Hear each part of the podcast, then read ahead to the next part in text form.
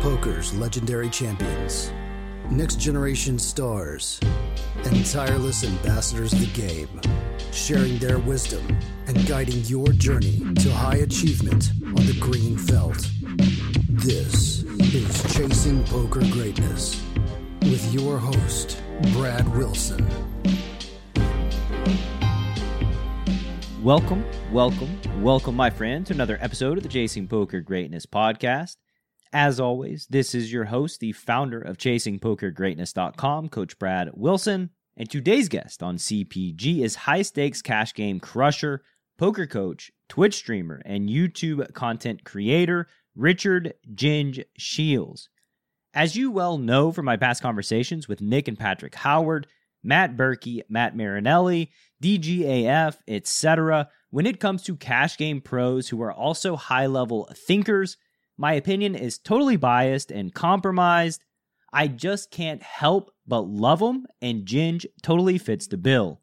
Whether it's discussing simplicity on the other side of complexity, creating content, or building out coaching programs, Ginge and I are about to throw down, so prepare yourself to get pelted upside the head with an avalanche of greatness bombs. In today's episode with Ginge Poker, you're going to learn why it was pretty much destiny that Ginge pursue poker at a high level, why you ought to think long and hard about the career you spend your life force pursuing, the story of how Ginge was almost locked up in Thailand, and much, much more. So now, without any further ado, I bring to you high stakes cash game crusher and poker coach after my own heart, the one and only Ginge Poker.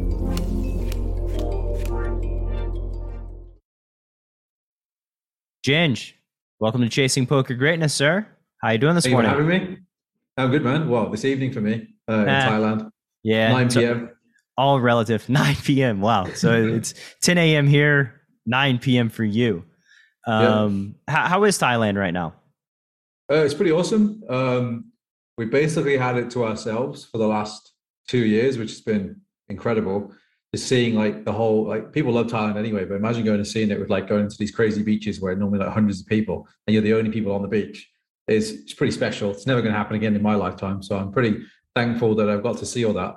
Uh, now people are starting to like come back. And honestly, I'm just, I'm already getting annoyed by it. I'm like, no, this is my place now. But you know, I can't complain. Um, You're I've got- originally from Thailand? You don't look like you're originally from Thailand. yeah. Um, no, I'm from England. Uh, ended up here about four or five years ago, and then just basically never left, off and on, going back to England and traveling for poker and stuff. Um, but Thailand's been pretty good to me during COVID. Um, hasn't been as archaic as some countries. Basically, they have a rule here where if the cases get too high, they just stop testing people. So that's pretty good for the numbers because they only get so high, and then no one worries about it anymore. Um, wow. So they cook the books. So yeah, they do, yeah. And then uh, and it's pretty cool because um they're pretty slow at cooking the books, so you can kind of see what's about to happen. So you can see that like one province is about to close down. Uh, so it's like, okay, I'm just going to leave that province and I'm going to go stay in this province, and, and then uh, oh, and then r- rinse and repeat basically. Um, so I've been fortunate enough to like live all over it now, so I know it quite well. Uh, but yeah, as I said, things are opening up again now, so we'll see how it goes over the next few months. I think as of November, literally in a few days. I don't know if this podcast goes out, uh, how how soon this podcast goes out, but like November, everyone's just basically allowed back in as long as you've got two vaccines. So we'll see what happens. So we have a mutual friend that also lives in Thailand, and I've known Yep. many people in the poker world that have moved and stay in Thailand. What is it about Thailand that is so appealing to young professional poker players?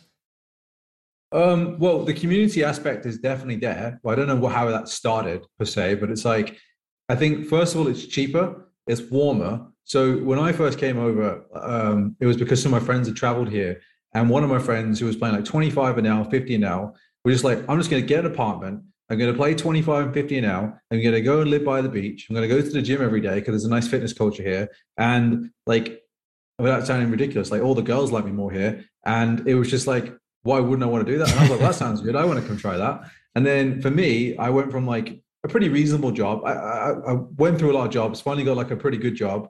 And I found that even though I was making decent money, I just had no time. I was always tired. And I just ultimately decided that even if I ended up in Thailand making a thousand dollars a month, I'd rather do that than have the three thousand dollars, four thousand dollars a month, and then not have any time to myself, and yet I get to live in Thailand, um, and potentially, well, fortunately for me, it's gone better than that because I've improved, and obviously things have gone well for me in poker. But for me, I was just like, yeah, I'd rather take that. I'd almost rather it was almost rather take that sacrifice and end up there. Then through that, ended up in the community, which helped me get better at poker. Uh, the lifestyle was amazing. Um, guess just like I, I, I don't necessarily love the sun being a pale ginger person, but I like going out um, at the night when it's warm and going out in my short and t-shirts at like past six o'clock because it's like it's quite warm here. Um, the food's fantastic. Uh, everything's a lot cheap. You're living in a big city, so for example, if you want to live in London, which I did for a little bit, uh, I was in what you call zone four. So the way London works, like the center is like zone one, and it gets further and further out. So zone four, I'm paying like stupid money to live there, even though it's zone four. I'm paying stupid money on transport, even though it's zone four. And like, I live in the middle of Bangkok, and I'm paying. I, I'd say I could quite happily, like happily, have a great time on a thousand dollars a month. And like when I'm playing 100 Zoom, making probably an average of two thousand dollars a month, I'm I'm living like a king. It was amazing. Yeah, that sounds yeah, thousand thousand dollars a month, um, living a good life. Yeah, the girls like you more. Sunshine, eh, on the beach, food, food. Yeah, I, I, guess I could see the appeal. I guess if I look yeah. hard, if I look hard enough and closely enough, I could see the appeal.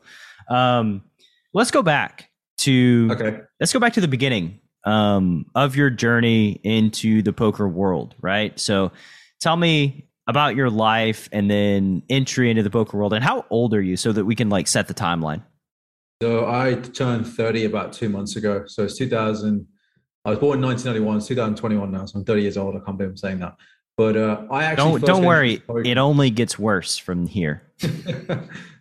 I actually got introduced to poker very very young. At like three years old, because my mom and dad uh, both used to play even like seven card stud uh, in like pubs and clubs and stuff. So I was like really into cards growing up. Anything from like bridge, all the kind of card games that most people probably haven't even heard of. I used to play in my in my family home. I was always terrible at poker, but I used to always want to listen to my mom and dad's stories when they came home from the casino. They tell me all the hand histories. And then 2003, 2004, when everything boomed, they were having home games every night at my house. Um, not every night, but every other night. And sometimes I have to play. So I'm playing poker at home from the age of like 12, 13, 14. Um, finally got a fake ID at 16 so I could go to the casinos and uh, I'm playing the casinos. Let's go back a little bit. Why? Okay. Where did your parents? Where were your parents introduced to poker? Like, it's clear that they were playing poker before the boom.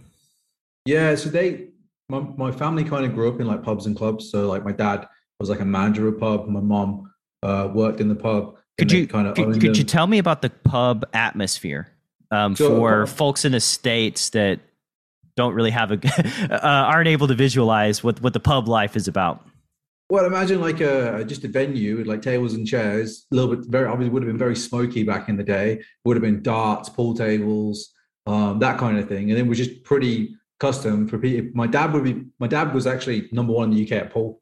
Uh, he's actually really like renowned pool player. So my dad would play pool for money, and my mom would play cards for money on the side. So they, they pay very small money at the start, like uh, like a few cents uh, in the games and stuff. But it was something for my mom to do when my dad was playing pool. And eventually they just turned into like, oh, my dad's actually really good at pool. And he's like, not hustling, but like making several more money than he's making his job playing pool. And my mom was like tipping, you know, making money playing poker. And they're like, oh, we can make a little bit of money doing this. It wasn't necessarily like their profession, but enough to go from like minimum wage to, you know, covering the bills and paying for baby food and paying for baby clothes and all this kind of stuff.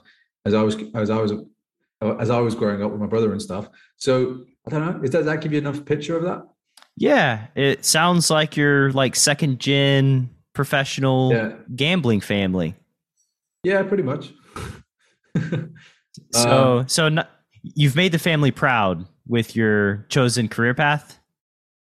Uh, yes, because my mom is very, very open, and like this is an interesting story that will come up in the future. Because my brother plays professionally too, and we clash quite a bit when it comes to poker to the point of like you know, almost like didn't talk to each other for a long time. You mean strategically, strategically clash?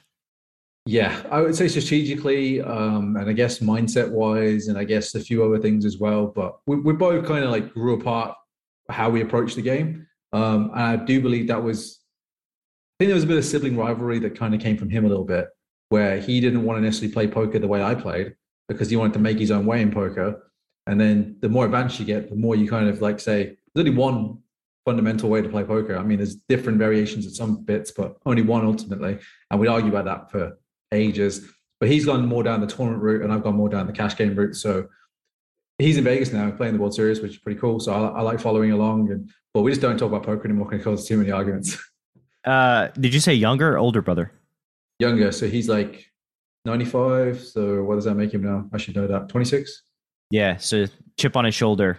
Um, chip on yeah, his shoulder. I think it was there for a while, and I think he wants to like because I guess I always I guess with poker you kind of always measure your success a little bit based on how much money you've got, and he had way more money than me when I was coming up in poker for a long time, and in my head, wrongly so because he'd bink some tournaments like some really big ones, like he had one tournament score for like 180,000 pounds, which is like what 250,000 dollars, something like that and he had a large piece for himself. So he's his net worth is just like six figures plus, and I'm just there like grinding, grinding, grinding.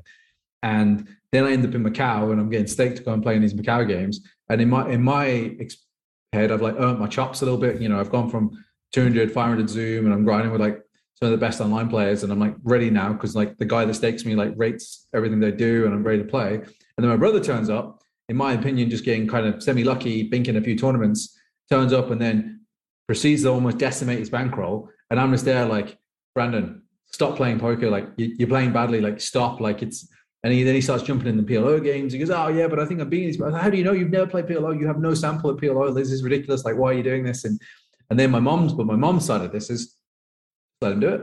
He'll learn. Like, what's the worst thing that's going to happen? He's going to end up home and broke, and like he'll be home and he'll learn from it. And then my my side of it, like, why don't we tell him to not do this before he goes broke? And this caused like uh, like a, a, big clash because the problem we had a little bit was um, his friends or mutual friends were like, "Oh, you're not playing that bad, Brandon," but they almost said that because they were being like nice and they didn't want to cause any arguments because they could see the argument we were having. And my side, it was like, "You're playing terrible. Stop playing."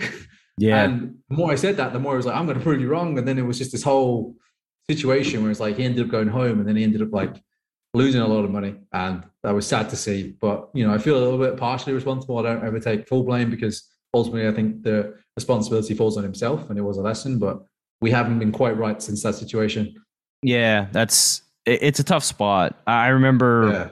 when I was like 24 or so, I had a had a friend who I came up in the game with who was by all measurements, especially then, a better player than me. Just yeah. exceptional card player. The way that his mind worked and thought about the game was I mean, in my experience, pretty unparalleled, but had some tilt and mental game issues where go start losing and all of a sudden you're playing all night long and yeah. you dust off your whole bankroll, right? And, it was like, you know, techni- technically better than me, fundamentally better, mindset not so much. Um, and I remember one night he played all night long.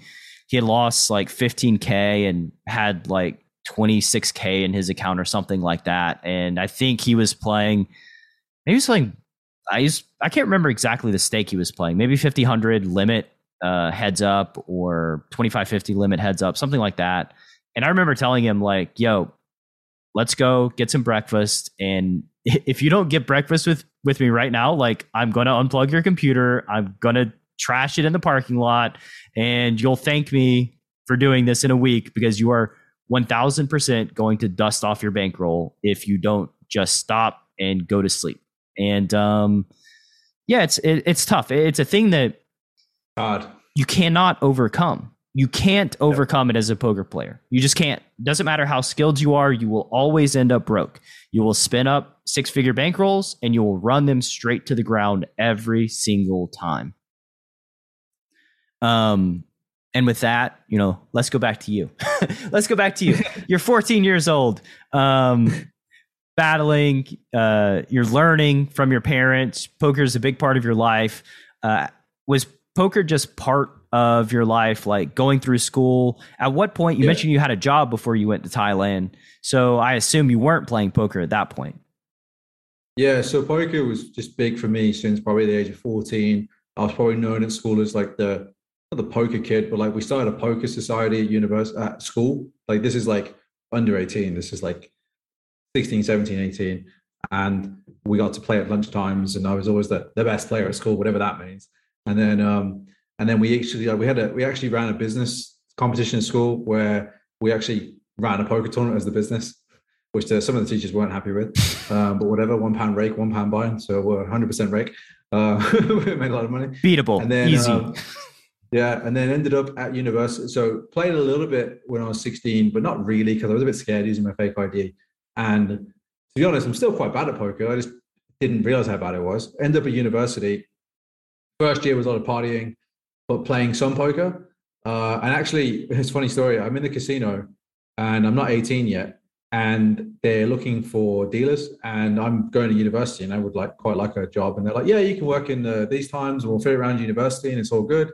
Uh, why don't you fill out the form now?" I'm filling out the form, I'm like, "Oh shit, I can't put my date of birth on this because I'm not 18 Yeah, I'm gonna have to wait till next week." To, I had to make an excuse and be like, "No, no, I'll fill out the form. We can do the interview." And I'm like, Ah, I filled this form out next week. I forgot my national insurance number, my passport. I'll have to do. You know they're then, gonna um, know in a week, right? It's still there. Uh, it's one of those big companies where like, I think the, uh, the the the HR department wouldn't have known me, but the staff would have, and then they wouldn't, have, Uh, you know, two and two wouldn't have been put together. But so I end up start. I start working there while I'm at university, but then I I'm working every weekend, and that's when all my parent, uh, sorry, all my mates are going out, and I've got a reasonable amount of money now because I'm doing this job, which actually paid didn't pay too bad, especially for a student, because it's like unsociable hours, all this kind of stuff, and you get a few tips. Tips terrible in the UK, by the way, so I'd never recommend being a poker dealer in the UK. Um, they don't tip, and you get minimum wage, so don't do it. But um, but then all my mates are going out at the weekend. I'm just knackered from my Monday lectures because I'm working nights, and then so I had some money saved up, but then had no social life, so I ended up leaving that because I'm like, well, I'm at university, I want to actually enjoy it. And then I played a bit of poker, so my poker kind of like topped me up, so I didn't have to like dip into that too much. Um, then second year, uh, started running the poker society at university, um, which is pretty cool. Um, then got a girlfriend who hated poker. Um, that so poker went out the window. classic tale. Why'd she Yeah. hate poker? I think, well, this I'll tell you the full story because this kind of leads up to how we probably broke up, to be honest. Um, so second year, a lot of poker. Towards the end of second year, got with her. Third year, no poker, and then I'm starting to slowly run out of money because I'm like, why, why am I running? Oh yeah, I'm not earning money anymore. Of course, I, of course, I'm slowly running out of money now. And then it wasn't until like um, my 21st birthday, obviously a huge birthday. Um, I'm having like a big family party, and a lot of my family and friends are into poker as well. So I'm having a big family party, and then I'm having the, the casino where I used to play poker. I said, "Will you run like a private tournament for me where I can get all my poker friends to come? Just a small buy-in, just for fun. I'll do the structure. We'll do something fun, and then like anyone who knows me, because most of my friends aren't the poker friends wouldn't necessarily come to that, but they would have come to like this this tournament for fun. So I said to her, "Would you like to play in that?" And I'll, I'll obviously stake you. It's very small money, like forty dollars or something. Um, and I'll teach you the rules. I'll show you how to play, and it'll be fun. I want you to see that kind of thing because I don't want you to see like it's this dingy casino. I want you to come and have fun. And she said something like, "So if I go to the casino with you, what will I be doing next? Taking my clothes off for money?" And I was like, "What do you think I do? This is ridiculous. it's such a big disconnect between between like uh, what I actually do and what you think it is." And I just I couldn't get over that. And I think um, Shit got real. said- Shit got real very quickly there. Yeah, I was like, what the hell is this? This is like, what do you think I go to strip clubs? Like, what? what like that didn't come till later. But um, which, which the thing is, so if someone, if you'd said to me at the time, like, would you choose your girlfriend or would you choose poker? A hundred percent, I would have chose her. But because she made me choose between like her and poker, I could, I could never choose her. It was always going to be, well, it doesn't matter. I'm, I don't care about poker that much right now. It's more the fact that like, what the hell happens in the future? I'm just finished university. She was already kind of like cutting off some options. She was like, "Oh, you can't really move to London because I'm from the north," and da da da. And I'm like, "Well, right now we're in a financial crisis, and it's like 2000, and I don't really think that I, I'll take any job I can get right now. Like, if it's in London, I'm going. You know what I mean? Like, this is my career, it's my future. I can't like go, oh, I'm going to look for only jobs in the north. So that didn't work out. Um, but then actually, I didn't do very well in my degree, mainly probably because I was playing poker. Um, What'd you so get a I was degree in? uh, economics. Ah. Actually did my dissertation in poker. uh, there's a master's thesis on this game called three card poker, which is just a really, really simplified baby version of poker. And then for my dissertation, I just added a card into it, which made it exponentially harder. But I got to follow basically his premise of how he did it and just do all the maths. And that, that was the only thing I actually did pretty good at university. So I was like, yeah, so every- everything kind of was leading to poker, right? Yeah. Um, All signs then- point to poker, besides the girlfriend. But Yeah. So after university, naturally, I uh, went and worked in a betting shop because that was basically the first job I could get. Um, betting shop and- is sports betting, I assume. yeah, like a bookmaker. So like William Hill. I think you got that in the states now, right? Oh yeah, Um, yeah. We, we've always had it. I, I actually, William Hill. I think. I think it, it's we're we're progressively moving towards sports betting being being allowed everywhere and poker being allowed like basically nowhere still. So it's it's great. Um, Yeah. it, it makes a lot of sense. lobbying. Everybody's got a lottery, sports betting's everywhere, poker's in like five states. Oh, okay. Yeah, I've, I've got no idea how that works, but I'm going to leave that to you guys. I'm sure No. it's coming. We don't know either, so Yeah. you're you're safe I- in that I- in that territory. I, I, as someone who's part of GG, like I hear promising things. Obviously, I can't reveal everything they tell me, but I'm, I'm hearing like, yeah, America potential, but I don't know if they just mean certain states or what it. I'm not sure. Yeah, I mean, I, I'm pretty, I'm pretty in the know because I know also have people in the industry, but Yeah, I don't know. I don't get my hopes up, and basically, if they Yeah. tell me that something happens, then something happens, and other than that, like I'm not investing energy into trying to figure it out because it's just kind of feels futile. yeah. I hear basically we need California. That's the one. Yeah, But been that hearing just seems been like hearing that for like five, uh, again, ten Yeah. years or so. Like basically, Yeah. I think so. Somebody told me, and I have no way of fact checking this, but basically, like California, California is like as it's like bigger than most countries in and of itself, just as Yeah. like the number of people that gamble, play cards, and all of that. So like getting California is, you know, that's that's the the motherland. The problem is It's one third of your market apparently, California as a Yeah. whole of the state. the, the problem is like the the reservation casinos lobby quite Right, hard yeah. against online poker um, because it's going to like cannibalize their business and they don't they want could- that I guess what they need to do is make like a case study where they've got casinos and they've allowed online poker and it's increased the revenue of the casino somehow. yeah If they can I- figure that and go, hey, Mr. Indian Reservation Man, you see these satellites you run online to your casinos? well they're pro- what what they're probably afraid of probably rightfully so is that like they they're not going to get exclusivity as it relates to the licensing so Yeah. if if it was just like them running it, I'm sure they'd be like down for it. The problem is like stars and GG and po- party poker and all the powers that be are also going to enter the market, and then you know they imagine they're going to get screwed. But I think progress, you know, right now it's just like a stalling tactic. Like Yeah. you just stall. It will happen one day, hopefully in our lifetimes. Yeah, casinos just want to stall because like every day that it, it doesn't happen is a lot more money for them. So just push it back as long as humanly possible. Uh, yeah. But I know anyway, everyone hates that Sheldon Adelson guy, but I read a quote from him, which will actually change my mind about him a little bit, not massively. He said that he doesn't agree that he should be able to um, spend loads of money to affect politics, but the fact that he can means that he will. I mean, this is the nature of life. I think Yeah, as it relates to you know predatory behavior on poker platforms, as it relates to like behavior that platforms don't want, I say it's on the platform to create a better process that doesn't incentivize such predatory behavior. Else, Yeah. people will do it, right? Like it's a process problem, not a people problem. And I think Yeah. like change the incentives, make sure they line up with how we want the game to be played. Right. Like this is why tournaments to me are like an abomination. I hate playing in tournaments because players are incentivized to stall, which means that the game goes very, very slow and is very, very boring. And I hate that. Like it you basically just have to change the incentive structure. In cash game, you're incentivized to play fast. Why? So that you can get more hands per hour, so that you you have a higher hourly rate, right? So like the incentives for me as a person align quite well with cash, but not tournaments. But I think there are possible solutions in tournaments. Um, it's just the innovation's not there, and people are not trying it out. But maybe one day.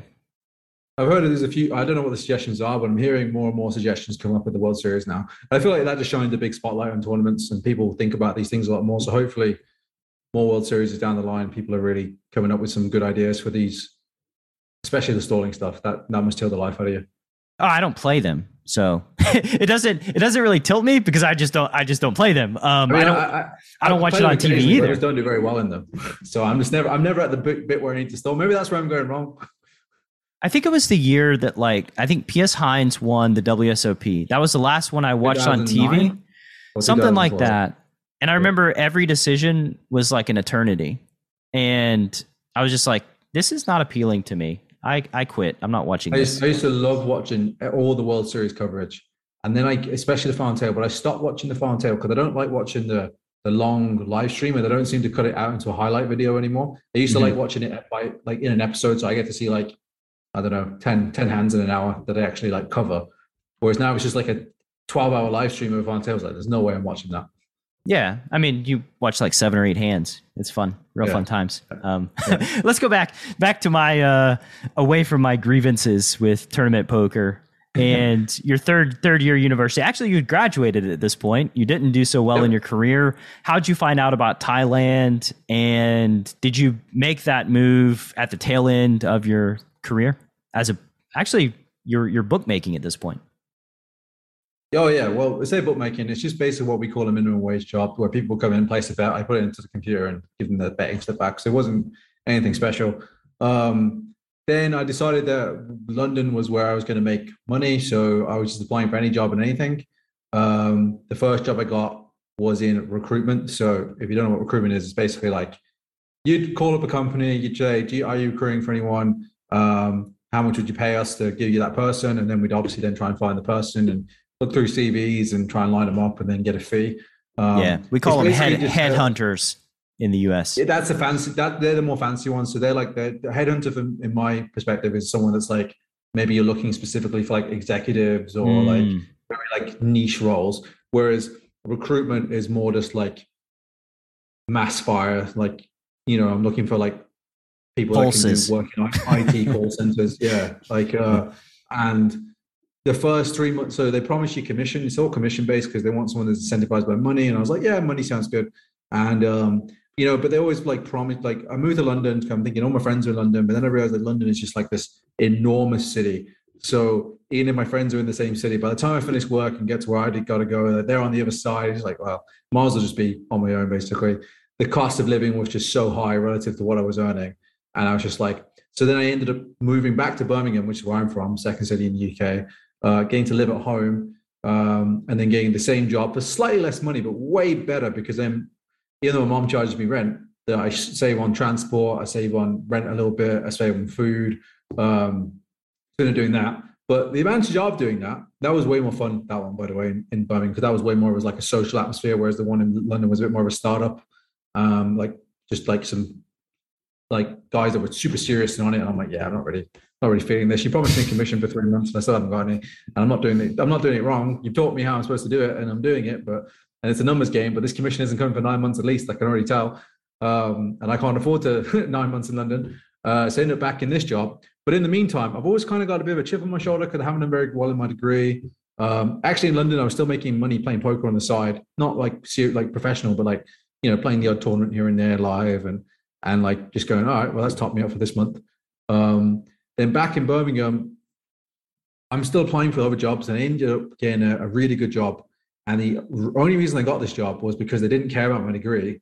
They cared about all the like, they gave you loads of like numerical tests, IQ tests, uh, team based team building stuff. And they were way more like, they, and I agree with this, but maybe this is because I'm in this position, but I agree that like university education just isn't really a reflection on how good or bad someone's going to be in a role. And and I think that that they they saw that because they were they only they only hired before me out of Oxford and Cambridge, and I was like, and I passed all their tests, and I was like, I'm pretty good at these IQ number number type stuff, and um, so I ended up working there, and I was like so happy because I was like, wow, if I'd gone to Oxford or Cambridge and done a good degree, I might have ended up here anyway. So now I'm like, okay, we skipped all that two years. I'm in this good job now, and it was pretty intense. I was there for like nine months. The first, and I didn't play any poker really. For the first month, it was like training then I was up working on uh, aircraft carriers because our job was basically we'd look at a process of how to build something and we try and simplify it. So, for example, if I'm working on an aircraft carrier in, in Scotland and I can save them one week of time to build an aircraft carrier, that's a million pounds worth of labor. So, if I can save that company a million pounds, I can charge them 300k for doing it. So that's the kind of you know we talk. That's the kind of consultancy I was working on. How, how did it feel to get this gig after you know some futility in other careers, and you're like, wow, like all these people are being brought on from prestigious universities, and you nailed the gig. Well, it felt pretty good. It felt like a chip off my shoulder had gone, but it was kind of a blessing in disguise. It was almost like a lesson as well because I was like, oh, this is what you always wanted. I still didn't want it. I was still like working this ninth well, it was even it was actually you're away all week. So I was working not like a nine to five. I'm away Monday, come back on Friday. And then I'm like, oh, so for me, my poker was like still my hobby and my passion. So I was like, great, I'm gonna have some money now. I can go and um I can go and play these like 400 pound tournaments every couple months, which are like the big ones where I get to get to play them. I, was excited about that. I was way more excited about playing tournaments. I was not that interested in cash. And um, I was just so tired at the weekends. I still didn't want to do that. I used to fly, fly to get two flights a week. Um, you know, you, you say it's going to be a lot of money. You start on like 40,000 a year, which 5,000 actually was towards your car. So you don't receive that. Uh, and then 7K was a bonus. So you don't receive that either and then the over 28k translated to like i think i want to say like 1800 pounds a month then you have to pay your student loan then by the time you paid your rent and whatever else i've gone from basically going from like say 200 pound a month disposable income to 700 pound a month disposable income and didn't change my life really other than just made me work harder and then just promised me the potential of getting this number higher because i'm going to be slightly more skilled and have a better job on my resume in the future but then i was like and then they'd say like, oh, in five years, you might get this number to 100K. And then I'm doing all the maths then going, so I get this up to 100K and then I'm going to get this much money a month, which means my student loan payment is going to be this much. And this is going to be this. And I'm still going to be doing this many hours. And then I'm like, I can still make much more money than that playing poker. Like, and I, I'm, I, and then it got to the point where just before I took this job, I was basically broke. Um, so I'm in my recruitment job in Birmingham and I, I get the good job, but it doesn't start for like four months. So I got the choice now between staying in this recruitment job or, you know, and then wait because they uh, they don't know I'm leaving yet, or do I do I just quit and like basically be a bum for four months? So I decided to quit and be a bum for four months because once I knew I was leaving, I could not be there anymore. Uh, I had no money, but I had just enough money to basically survive, uh, and it was a Christmas period as well, so it wasn't going to be like too bad. Um, uh, uh, but and then my friends decided they were going on a trip to Thailand and Cambodia and travel, and I couldn't afford to go, and I was so jealous they got away to do that. And that's how my friend I told you about earlier ended up going, "Fuck this, I'm staying here. I'm just going to play 25, 50 on the beach in Phuket, stay in an apartment where I'm paying four hundred dollars a month, and uh, actually stay with a girl, so he didn't even pay for his apartment, and um, and then go to the gym every day. And I was like, and I was I was getting quite overweight as well, so I'm just like, man, that's like the dream. I can go sort my health out. I can just play poker. Uh, it sounds great. Um, but I got this good job now, so why would I do that? So then I started playing poker a little bit more. Went on a huge heater, a massive heater. Uh, me and my brother, we sold for a lot of tournaments, a lot of tournament series, and I think between us in the next four to three, three to four months, we cashed for over a hundred thousand pounds. We had to give a lot of that away because it was all like uh, sold and stuff and staked. Um, but then the big one I won was like for twenty six thousand, where I only sold thirty percent and had the rest. So I had seventy percent myself. So all of a sudden I go, whoa! all my overdrafts are gone. I got 15k in the bank. I've got a sign-on bonus from my new job. That's it. Let's go. So I'm like the net. My net worth is like getting higher. Starting this job, and I'm I'm happy to start this job. You, you and your brother on that, good terms. Good terms. Yeah, while yeah, you're both, great both terms, doing this. Great terms. Um, and then I just for nine months, my net worth didn't change because you just end up like spending what you earn, and I'm just like, what what what is it? And then and then I end up leaving um, with a pre-planned trip to the World Series Europe. ended up getting to like the final table in one of the World Series Europe events for like 26k. I was, I was quite unlucky in that final table.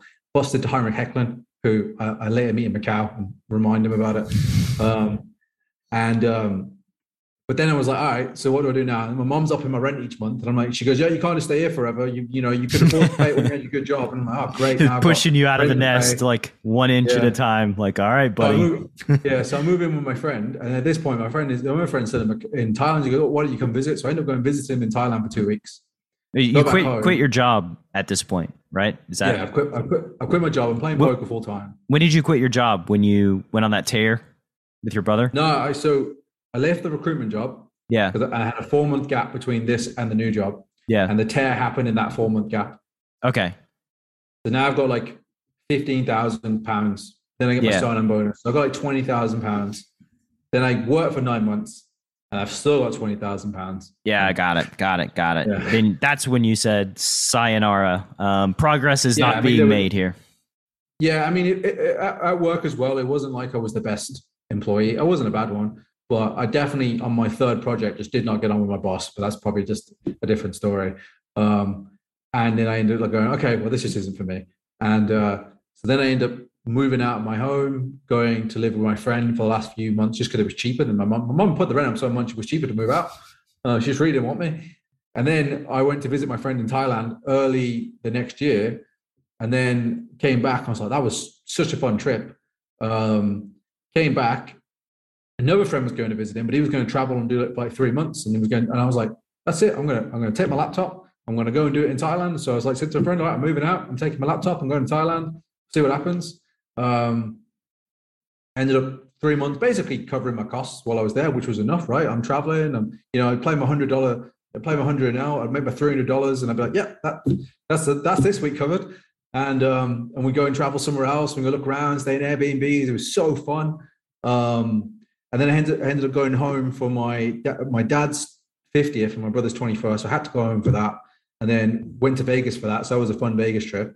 And then uh, and then it was just like, why am I not back in Thailand? Like I went, I I literally come home. I wouldn't I wouldn't say I was necessarily depressed when I came home, but I'd be like, what what is there for me in the UK?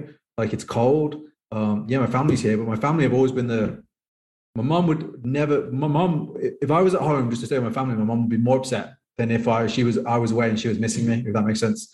So she's very much of like, yeah, I want you to go do all these things. And I'm like, well, I want to go in Thailand. And I, at the time I was like, if I go broke, I'll just come back and get another job. Like it's not the end of the world.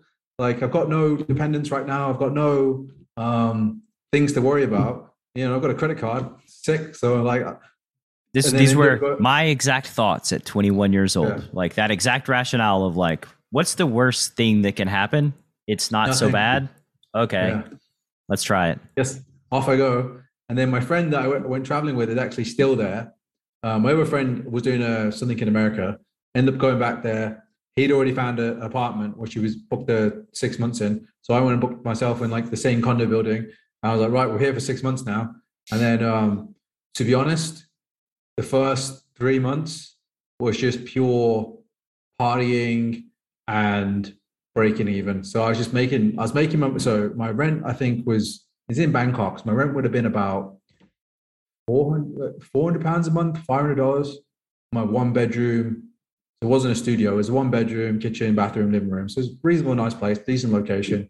Um, but I, I'd be going out so much because, but the thing is that I, I was going out because, and I was getting, inadvertently, I was getting better at poker because um, I was around the right community of people that was helping me now. My other friends that met other people there, and they were like the one guy I met called Jason, incredible poker player, probably one of the best poker minds I've ever met. Um, not the easiest person to get on with, but incredible. And like he didn't have many friends, so one of his ways that he try and make friends was like he'd want to help you at poker, and he this guy was like ten levels above me, and he's just helping me at poker, and it just some of that seeped through, and I was just getting better and better at poker, and I'm playing my hundred Zoom and Stars. I never really played reg tables, and I probably should have, just 'cause I enjoyed playing Zoom. Um, and I'd make my money, and I, I'd have my expenses covered for the month, and then I'd be like, right, that's my, that's that sorted, and then any more, more money I'd make would just be spent in the bars, and I'd just like go out party, have a good time, uh, eat crap, eat food, eat, you know what I mean? And I'm just like, did that for like three to six, three months. Then joined um, what you call like a CFP. So then someone who, you know, I taught poker with a lot of people. One of them were like, one of the guys were like, "Why- don't you, um, why don't you join the CFP? Seems like a good one for you. And it was, uh, it was called, it was a guy called Donald Ray. Um, and his screen name was like D7101SD or something like that. And uh, he ended up starting something called the D7 Army, which was, I was his very first student when he was starting this. And then he, that ended up getting sold or relabeled BitB Cash. And that's now still BitB Cash. So I was like the original, the BitB Cash is a thing. I was like the original before it's even become BitB Cash. I was like the, the first guy they took on. Yeah. And Before they were the best in the business, they were best, the they're best D7 in Army. for, yeah, I, I, started that business. nah, but um, so basically, it was me and Donald one on one for like the first month, and I shot took 200 zoom and it got okay. But bankroll wise, I was just like, I'm more comfortable just playing my 100 because right now I'm like, I probably don't have as much money as I should, and and I'm just like I'm very comfortable playing my 100 zoom, making my money and spending it. So 200, I'm like, if I go to downswing, I can't spend any money. Um, so, but then Donald basically provided me some bankroll and basically said, just play 200. And to be honest, without, I, there's not, I don't want to sound arrogant. Like I was good enough to beat 200 already. Um, but just, it was the extra confidence, the extra bankroll, and whatever, which went on a tear at 200 pretty fast. Um, Most so people thinking, are good enough to beat the stake above where they're playing, especially if they're don't. beating it at a good clip. They just are yeah. afraid of the extra risk. I've never found. I mean, there are some steps that are exponentially more exponentially harder than previous steps, but I don't think that happens from like 100 to 200. I completely agree. And one of the biggest things I teach people now is move up aggressively because even even if you look at it as an opportunity cost, like let's say you're winning at 100 at three big blinds, and you so let's say 30 dollars an hour, and let's say you go up to 200, it doesn't doesn't double in difficulties. You're not just going to go down to 1.5. You might go down to two, which means you're now making $40 an hour because your two of your blinds are worth more. So every hour you play 100 instead of 200, you're literally losing $10 an hour. Yeah. The only way to exponentially increase your hourly rate is to either double double your win rate or move up, up stakes. stakes. And going up stakes, is, is, way easier. way easier than doubling your win rate for sure. Yeah, com- completely agree. And so then we were like shot taking 200, or sorry, playing 200 was the main stake now. So I didn't mind giving half my money away because I'm playing twice the stakes. And then we were shot taking 400 and 500. I think the first three months with Donald must have made like 75K just playing like um, online. But obviously half of that was given away. And then for that, it wasn't no, give, given away. They, they provide the opportunity and that was their, that's their prize for no, investing. I, I, I don't, I don't begrudge that. I, am more saying like bankroll didn't increase by 75k. Yeah, no, and obviously I, am spending money too, and uh, and then I so I used most so I, I used that money to fly my parents out to uh, Thailand, and then I ended up moving in with my friends because like all the dates finally synced up, moved it all in together, and then um, and then Donald Donald was growing the stable pretty fast. The problem with that was I was the first student and I didn't seem to need too much work he just told me that basically said three bet more, and then I was off, and I was figuring all out. And I'm I'm I'm one of these people that I don't. I like to work it out myself. I can be like my, my coach at the moment for training for bodybuilding is like um I'm very very stubborn. So sometimes I don't listen to him because I don't. But the problem is like I need to understand it myself first, and then I and then I will 100 percent do it every single time. But until I fully understand it, I'm a bit more oh, what about this way? What about that way? Like, I don't put, why, what's the difference between your way and this way? And, uh, and I'm why, why do you think that is? I don't know. Maybe it's an ego thing, or maybe it's a um, maybe it's just served me so well in the past, and like it's a way of like maybe not relying on other people. And I don't I don't like going into things where I don't um, I don't fully understand things because I feel, I don't know because then if you do it on your own in the future, the, whole, the point of getting a coach, or at least I used to have big arguments with Donald as well. I would argue about certain spots, and the, the argument, in my opinion, wasn't like a bad thing. It was like a good thing because we wouldn't like argue and then like not like each other. We'd argue, what about this way? Well, no, I see what you're saying, but what about that? And what about this? And then that argument, that attrition helped me understand it so much more that even now, I don't necessarily think about what he said or what I said at the time because I understand it so intrinsically now that even when the exception to the rule pops up, I already understood it better at a deeper level that there's no exception that can kind of phase me. If that makes sense. Yeah. I mean, this is how two really good players grow exponentially with each other yeah. is – you'll always have these disagreements about spots and you'll have differing opinions if you allow yourself to be open to the input of the other person and think about it right? And then also test it and look into it and research it. And then you come up with an answer. And like either way one of you wins and it's the person whose opinion changes and yeah. that's and you both grow and understand a, a, spot so much better. This is what i've learned from coaching actually. I, from coaching yeah. i've learned i understand fundamentally what's happening so much better than i ever did as a player because i have to think about it deeply and then communicate that information to another person which is very difficult. It's not an easy thing to do. Well when we get to this part of the story i'm very interested to hear what you say because there's one big breakthrough I think I had in poker that kind of like sums up what you just said, but that wasn't until I got to like the next coach. Sure. Uh, so, but you're you're arguing with your your backer, and I actually I do want to like say a, give my opinion on this.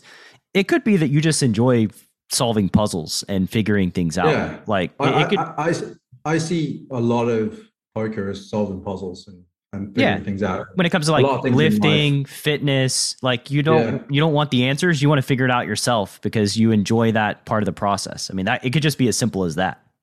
Yeah, it's not like I'm looking for a cheat code. I'm just looking to like understand it fully. And in fact, the one that, one of the biggest breakthroughs, which is kind of what I was just alluding to, was I was trying to like I was looking at solvers and I was like, what is a solver doing to like come out with this output? Like, what is it doing? Like, I understand game theory, I understand like the back and forth and Nash, Nash equilibriums, and all this kind of stuff. But I was like, what is it actually doing? And what are the like why why is a solver different to what I would do in human world? And how do I put something on top of this solver that's going to make me apply it to the human world? And what I ended up with, which I think is a really powerful concept, uh, which they use in physics, is something called like first principles. And I don't know if you've heard of that concept before, but it's like basically just try, taking reasoning back to the ultimate like axioms of what it is and like what are you actually starting from. And then I had to go back and go, okay, so poker, what are we actually trying to do here? And ultimately, as a professional, so the way I figured it out was like you're a professional or you're an amateur. Ultimately, everyone's on a spectrum. A professional is trying to make money in the game, and an amateur is trying to have fun. Everyone realistically is somewhere in between the two. So you need to just understand those are the two polar opposites to be in. a And how, how do we make money, Ginge?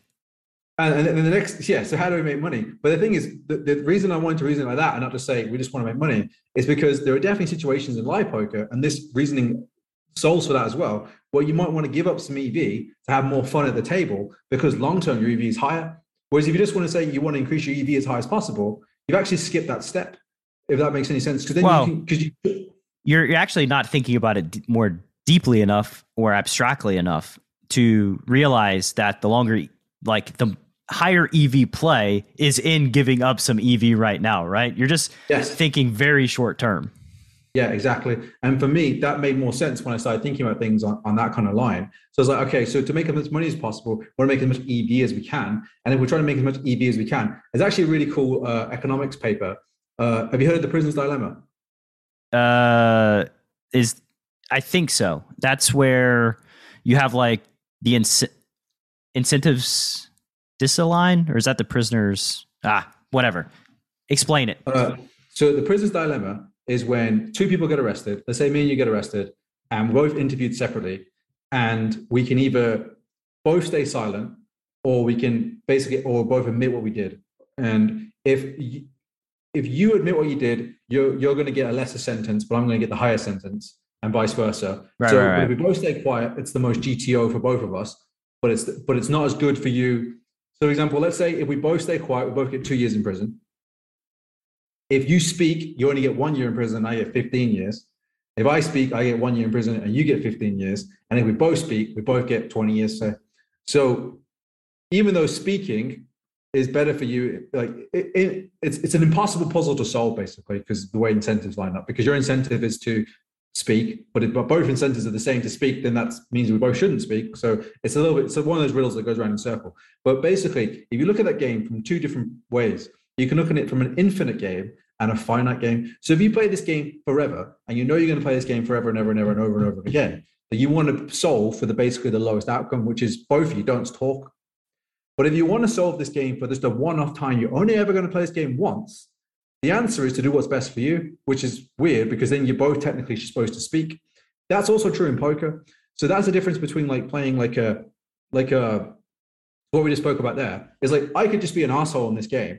It's exactly the same thing. I could just be an asshole and I can maximize my EV right now because that means you're playing a finite game instead of an infinite game. So what you said is true. Like if you max, you want to maximize your EV over long term. In theory, yes, that is completely true. But if you know you're never playing poker again, then you should be the asshole. And as much as that sounds horrible to say, it, that, that's that's how that's you know if we're going to nuts and bolts it, that's how we should think about it. Yeah, I mean that that's the reality of the situation. And Yeah. Brian Brian Paris and I talked about the prisoner's dilemma, which makes me sad that I didn't remember the nuts and bolts of it. But um, yeah, it's just basically like it's an incentive problem, um, Yeah. and You survived pre-flop boot camp. Shot the fish in a barrel. Now, prepare yourself for the feeding frenzy. A comprehensive strategy for gutting every fish in your player pool. Data driven hero bluffs, light calldowns, and perfect value bets that are maximally designed to hurt some feelings. Feeding Frenzy. Available now at chasingpokergreatness.com slash feeding frenzy. Yeah, so so tell me your breakthrough thinking about the prisoner's dilemma. So that that that for me was like an infinite game versus uh, finite game. It was Yeah. like, kind of like a little bit of a breakthrough because like in a lot of situations, it- it- when we play a hand of poker, we're playing infinite games and finite games at the same time. So an infinite game might be a situation where you are playing the flop and you're just going to play this flop. You're going to play the solver strategy every single time because you're not going to think about it too much because it's too complicated. There's too many game trees. There's too many things to think about. You're just going to like, all right, this board, c-bet third. Not really going to worry about it. But then there's going to be situations where you're playing a finite game, which is, say, for example, on the river versus an amateur player, where you know this guy's either never folding or maybe he's always calling, and you're going to go, all right, this guy's never folding. I'm never going to bluff this guy. That's not that's you now playing a finite game because you're just solving for a one-off situation that may never happen again and whatever. And technically, if you think about it, every situation in poker is a finite, but we use the infinite game to try and judge how we play the finite game. Sure. Um, it's funny. Uh, me and Nick Howard were just talking about it the other day. How like we start out poker by thinking about the one hand in front of us, and then Yep. as we learn and grow, we start thinking in like range versus range, and then as we break through the other go side, back to the one hand in front of we, you. we realize that we both are playing exactly one hand in front of us, right? Well, if, if you maximize the hand in front of you, you have in theory maximized your range. Sure. And Absolutely. if you follow, if you look at solvers as well, you see they do that. You see, you go, ah, this hand wants to do this, so it does that. And it's just like, oh, solver's just playing, it's just playing exactly how it wants to play, and it's making the most money it can. And as soon as you kind of like, the, the biggest thing I have with a lot of mid stakes regs I'm trying to teach them is, um, is kind of letting go of this like GTO play perfect poker all the time, and trying to reteach them that perfect poker is literally making as much money as you can. So let go of the this is a half pot bet, this is a two x pot bet. Just go, what is going to make the most money? Yeah. and then this- your judgment comes back into it, your feel comes back into it, your reading of the situation comes back into it. And some of them don't necessarily have that. And that's sometimes why pe- people get confused and they call that natural ability, maybe. That's what people call it. That's like that kind of like they can figure these situations out on the fly. They can sit in a live game and know that that guy's going to bluff too much or that guy's not going to bluff at all. Like to some people, that might be obvious, but some not everyone has that, if that makes any sense. Oh, it makes total sense. I think that just the way that I'm made, I've naturally been good at hand reading and putting people on ranges, especially less sophisticated players. You know, they are playing one hand, and a lot of times when they're playing one hand, they play that hand in And they give it one very specific much. way. All right, yeah. And there are so many. I would, so this is this is kind of funny actually. So I have a bit of so I've been playing this 500 Zoom on stream, and I have a bit of like a following. And some people think that I'm really really good at poker, and some people think I'm horrendous at poker. And it's kind of funny because a lot of the, the hate I get in poker, um, which maybe would have bothered me years and years ago, but obviously since making you know in my head like not having too much to prove in poker anymore doesn't bother me as much. But the people that show me the most hate are these guys playing like 50, 100, 200 Zoom. And these are the guys that are just locked in their own heads. And they're just like, oh, but he, he's, oh, Ginge is so bad. He, he's free at this combo and it's only supposed to be this combo like 1.6% of the time. And oh my God, he's done it twice. And you're just like, you not hear yourselves. And I find that is just becoming more and more of a thing because people are just getting almost not deluded, but are just getting obsessed with like playing solver poker, playing perfect poker. And they're just forgetting like the step before that, which is make as much money as you can. Right. And you don't even get to that level most of the time, and they're just just they're just blinded by a lot of stuff now that I think is just. I don't. That's why I don't think poker's ever going to die. Yeah, it's interesting because I, I I think about this exact thing a lot, right? Like last December, Jason Koon came on the podcast and basically made a statement that has stuck with me ever since. And it was when you understand what poker is at the basic level, you're able to play any game of poker at a high level relatively quickly. You're able to figure I it figure it out, right? And so it begged the question of like, well, what is poker? What is this game? Which leads to a lot of reflection and thought as to like, what is this game, right? And what you said, you know, make the most money. Well, how does that happen? So good poker players find the most spots to make plus EV bets because Yeah. poker is a game of betting. And the more plus EV bets you make, the more money you make. And so that's it, right? Like guys that will find, you know, a plus EV bluff on the river where you know they have to like 1.5x jam or whatever it is like that is a plus ev bet they make it therefore at the end of their lifetime they make more money than the people that don't find that bet and i mean yeah. Really that's what it is and then when we move to the solver thing solvers are fascinating to me because of the dogmatic belief that people have on the outputs. And I've thought about what you said a ton. How does this solver work? What is it doing? Yeah. And the more that I learn about it, the more hilarious it gets.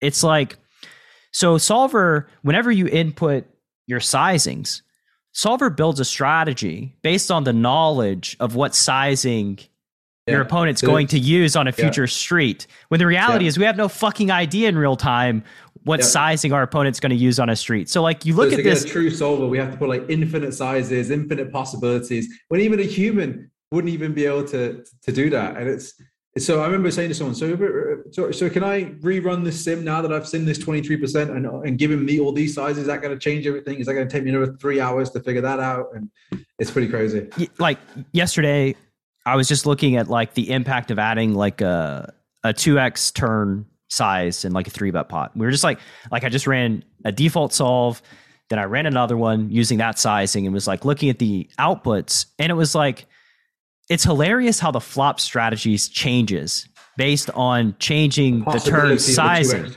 Right. Yeah. It, well, it's not a possibility in the solver. It's locked in. Like this is yeah. what it's going. Like I'm programming it to use this. So yeah. like it's saying, oh, this is this should be our flop strategy now because we have visibility as to like what the fuck villain's going to do exactly on the turn. You never have yeah. this visibility, or you. Yeah. I mean, you have it when you play against regs for the most part because regs tend to they tend stick, to have the, the, the core four sizes that right, right, available they, to them on every street. Yeah, right. But then like fish will use weird sizes and they'll do things like outside the box and, and then, and then, and then the hundred zoom reg freaks out and goes but you, how is he bet one third in this turn? It's a it's a deuce. How did he do that? Yeah, right. And it's like it's just it's all become quite silly to me. Where like, yeah, you, you want to trust the output of the solver. We need to have way more precise inputs, and we need well, to understand. Get, yeah, go ahead. What I like to try and get people to do is try and. So I say solvers like a calculator. So it's like when you learn your multiplication when you're a kid like you learn up to 12 times 12, or at least that's what we do at, uh, school. But then if someone asks you what's 32 times 32, you, you, don't memorize that. And that's kind of what a solver is. So you don't just go, so you should be able to work that out and go, oh, it's 1024 or whatever. And, but a solver in real life is not going to, it's, it's a calculator. So you can go check your working, but you need to learn the patterns. You need to learn how to do the maths yourself in your head and get close enough like so I so I like to test myself and like look for these patterns and figure it out, and then and then I try and check and see, oh, am I right there? Am I wrong? But then there's then there's also loads of biases you can have. I can go look at a river and go, I think it's going to use this sizing, and then go and see that it checks 92 percent and uses my sizing eight percent. Am I right now? I don't even know anymore. But then I'm trying to look for uh, all sorts of stuff. But one of the biggest things for solvers for me was this uh, realization of like EV and how it relates to equity. So that's really helped me with a lot of situations in. Um, how to figuring out suits because I think suits when because uh, I have a course and one of the big sections of my course is about suits. And a lot of people say after that is like, "Whoa, we didn't realize how big suits were." And suits for me are so powerful because they can help you control your frequencies. They can help you figure out which combos to use in loads of different situations. But then there's there's still a myriad of things that come along with that. It's like, oh, do I use these suits now, or is this the wrong one to use? Is that the one that I'm aggressive with? Is that the one I'm not aggressive with? And then there's all sorts of new variables that come up, and I was like, well, this guy's going to call the raise, and I've got a good hand, so I'm just going to raise. Right. Like that's at the end of the day, it, it could just boil down to that, right? Like, you know, I see people inappropriately using suits, like students all the time, where like a decision is not even relatively close, and yet it hinges on the suit that they have in their hand when it's like anything you do one. is anything you do makes fucking money here like just any hand you call with on the river makes money don't just call when you don't have a club. Like just call yeah. when you have this strength of hand. I'm exactly. with all the, all the pass. yeah, let's not overthink this, guys. Let's let's not overthink this. Um, but you're right. Like a solver is a calculator, and the thing that we ought to learn from the solver is how it adapts to different strategies and what the counter strategies are, what those patterns are, um, so that in real time you can be agile and you can figure these things out to the best of your ability exactly. while it's going down. But other than that, I mean, uh, that's just the major use case for solvers, in my opinion. Yeah, I, I couldn't agree more. Cool. I'm glad we agree to agree. Quite, yeah, I actually find that opinion shared quite a bit amongst the the higher stakes reg community. I find that um, most regs are like, yeah, solvers have their have their bit.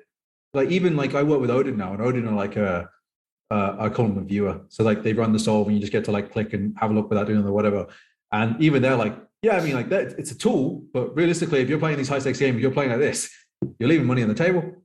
Yeah. And even even those guys are very open about that. And I'm like, that, I, that's why kind of why I wanted to work with them because like all these high stakes regs, when they talk to me, like all these 100, 200 guys and these 50, 100 guys that play live, they're like, yeah, like no one plays exactly like this. We're, we're all trying to figure it out. We're playing a game against each other. And like, yeah, I know that this is the right strategy. And I see someone maybe do it wrong. And I'm like, okay, that's interesting. Why did he do that? Not he did it wrong. Haha. It's you know that you see that a lot from the lower stakes regs as well. You go, they laugh at people that make mistakes.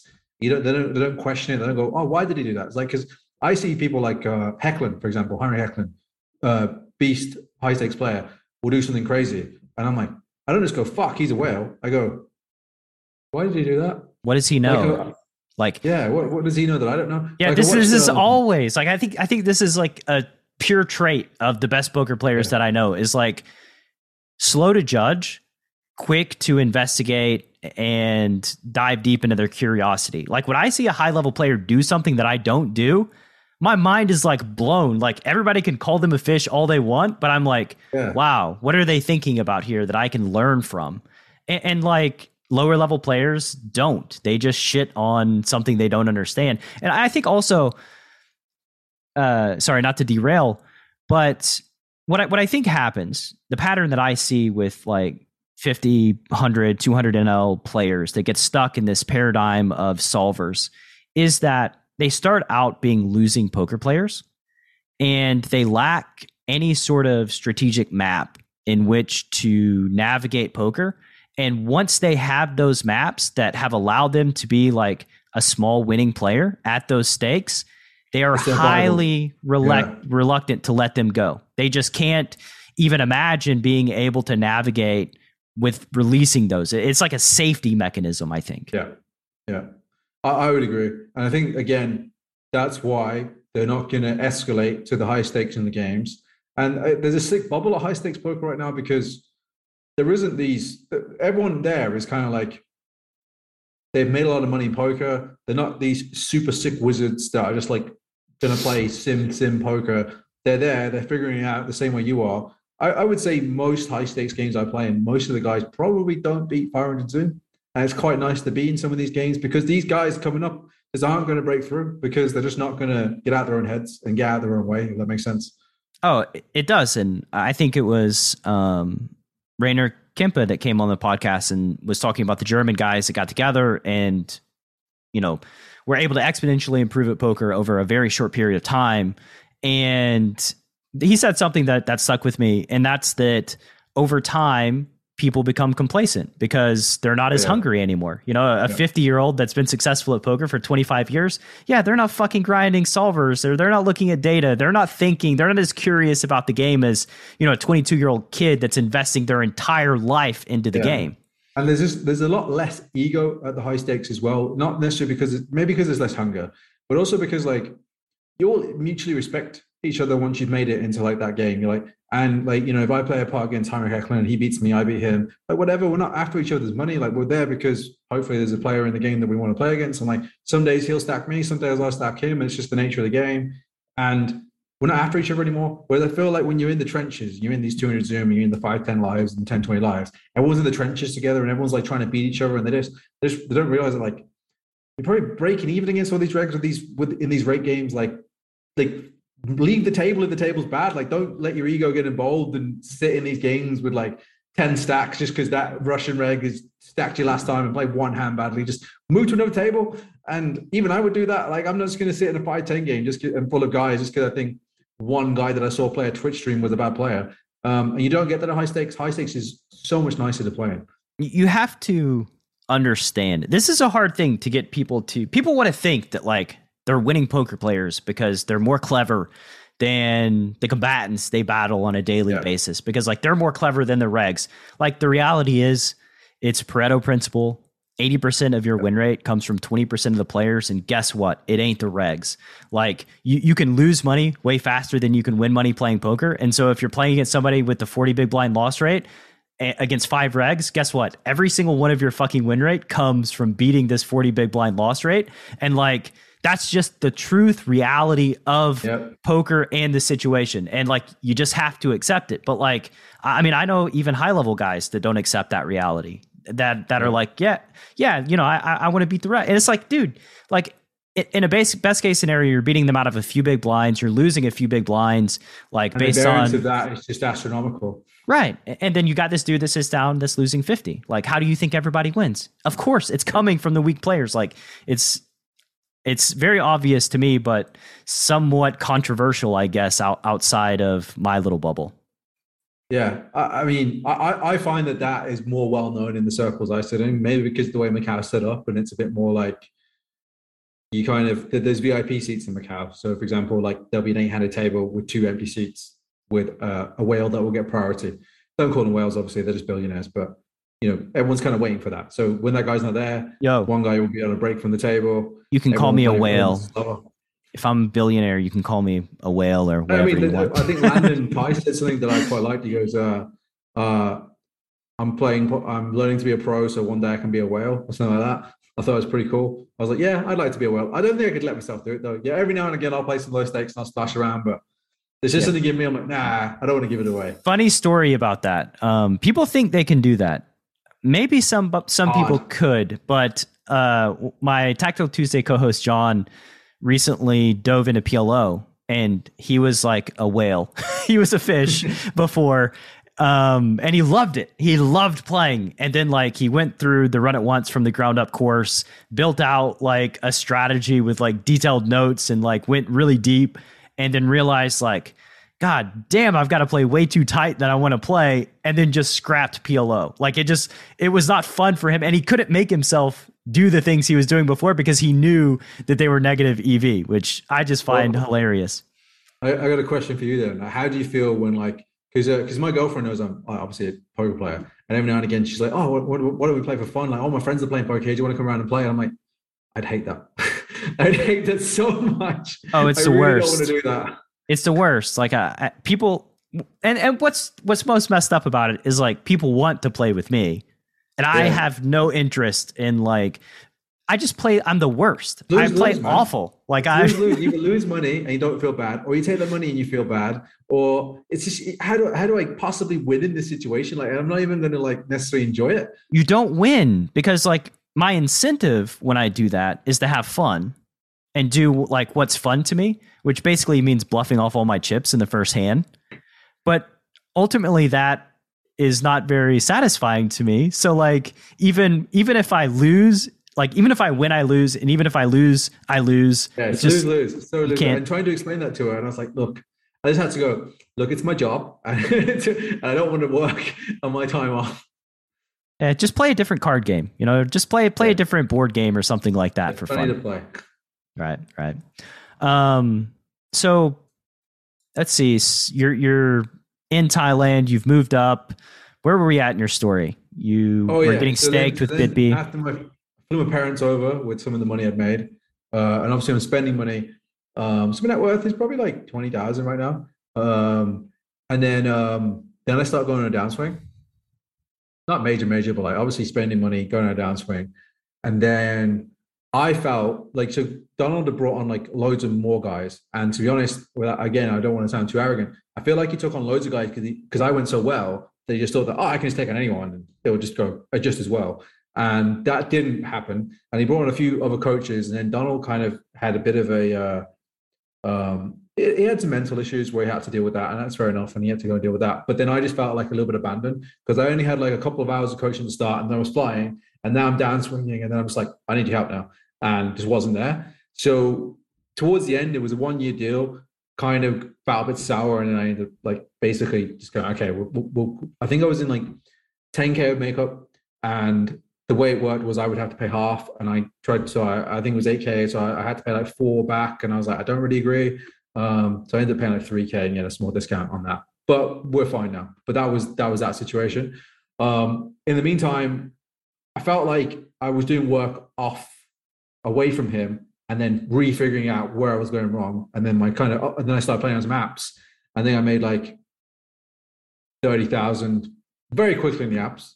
I was like, yay, chop it out, get my 15,000. I'm, I'm doing well again. And then immediately uh, go on a 180 and lose about 100K back. Um, and I was like, great, I'm in a 100K hole now. Wonderful. Yep. Welcome uh, to the world of apps. Oh, you got arrested. cool. Yeah, I was in jail in Thailand. how, how did that happen? Uh, so I'm living with two guys, all poker players. One guy goes out with his girlfriend, and me and the other friend are playing poker in our mm-hmm. flat apartment. And another friend, separate friend, he's had an argument with his girlfriend on our street, and she storms into our room without him. Goes like, "Where is he? Like, you know, where is where is?" And we're like, "What are you talking about?" And we're just looking at like, not really giving her the time of day.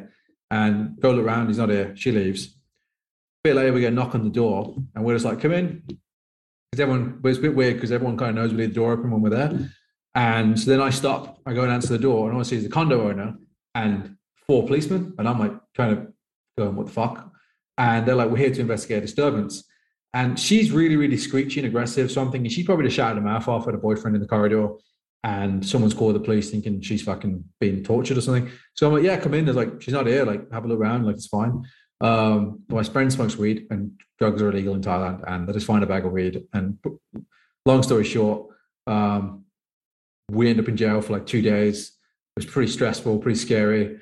Um, what is it like out. being in Thailand jail?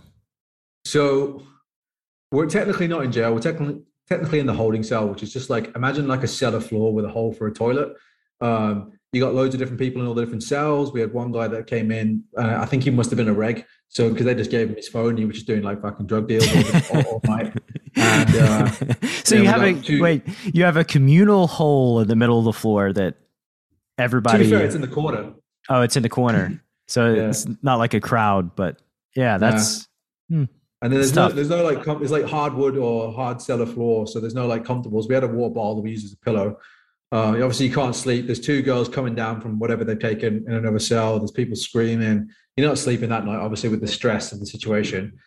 Uh, and they get taken to court, and I think that's like going to be the court hearing. But it's just like say, like, okay, you're going to jail. Uh, then end up getting bailed out last minute. So like, fuck, thank God. Um, I think up- I, I think what you described there is a perfect metaphor for dogmatic solver users. They're stuck in a cell. They can't sleep. They're full of stress. Everybody's yelling. Um, can't leave. They just have to use this toilet in the corner. Just can't break out. Anyway. Yeah. Yeah. I mean, I'm glad I got through mine by accident then. And then, um, yeah. So then had three months of my friend that wasn't there. I said, we messaged him, like, do not come back to the apartment. Like, just, like, just stay away, um, just in case you get wrapped up in this. Um, then me and my friend that I got arrested with, uh, he went back home to England because the visa was about to run out anyway, so he was done. And then we got a place together, me and him, and we had to go back. This was pretty stressful. We had to go hire a lawyer. I had to go to the court every week to say we're still in the country. Had to go to immigration to say that, but it wasn't like an easy thing to do because you got to go to the other side of Bangkok and line up for hours, explain to them what was going on, and they just they just they're just like imagine like a snooty secretary, like the worst of the worst, but with actual power to control what you do. Like not just like someone where you can just like walk past. Like these are like just complete assholes and actually have power over you. And um, so that was just a nightmare, stress for like three months. Eventually, I remember this day because it was the day after Halloween, first of November.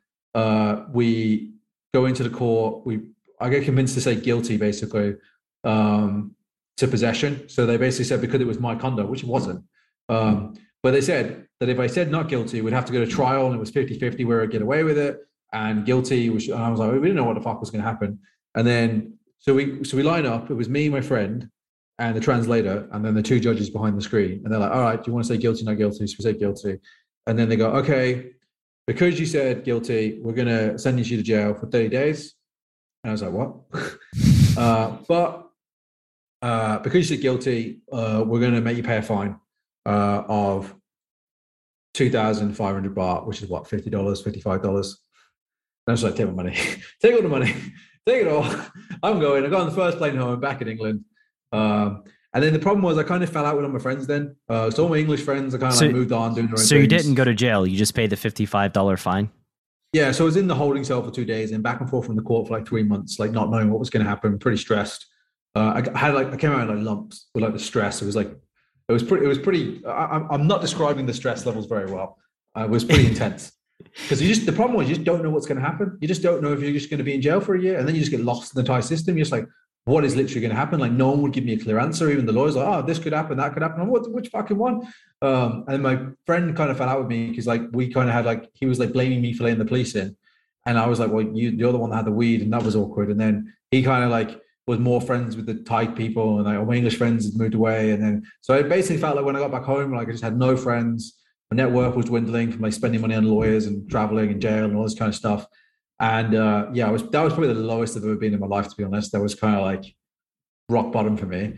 Um, and it ended and in a fifty-five dollar fine. Is like the ironic part of the whole deal. Yeah, that's, that's, uh, I remember I get home, mom doesn't know I've landed, and I'm outside my house. I just like, mom, I start pretending to cry, like I'm going to jail for thirty days, and then she's like, and I put the phone down on her and walk in. and she was like, I can't believe you just fucking did that. you kicked me out. Yeah. you kicked me out of the home. This is this is payback. Yeah. Um, I I did read a study a while back on how basically the anticipation is the, one of the harder parts of stress. Like they, if you put like a timer on like a red light that shows when it's turning green, stress levels drop dramatically. Then when it's just like you're just staring at the red light, waiting for it to turn Maybe green. green. Yeah. yeah. Okay. That's just like an, an, interesting, interesting psychological study. But yeah, the the stress of not knowing what's going to happen is oftentimes yeah, the most stressful part. Like two years in jail to like hundred thousand fine to what it actually was, and it was just like for God's sake, if like if it had rewind, I wouldn't have even stressed about it. But yeah. How much resources did the government spend to collect your fifty-five dollars in fine? Right, that seems well, like a you, very if, if, inefficient bribe, process. If you, if you pay the bribe, which we didn't know how to do, and we're trying to figure out, then it's a lot, lot more. But that's the whole idea is you don't go through the stress, I guess. But I would yeah. have paid the fine. I just there was never an opportunity that was obvious to me that that was the spot to do it. I didn't want to say, "Hey, how much for the bribe?" because that felt like I was going to get even more trouble, and then I got even more money out of me. So then, but uh, anyone that gets in that situation, just say, just get a lawyer from the start. This is the problem. Like we get we get to the um get to the jail, and they're using my friend's girlfriend to like translate to us. And I thought that her English was very good, but her she was getting stressed and pressured and they basically say made me sign something to say that I thought I was signing to say I was a witness to him possessing, uh, and that was it. And then turns out I was signing to say that I was possessing, and I was like, "Fuck, I didn't know I was signing that."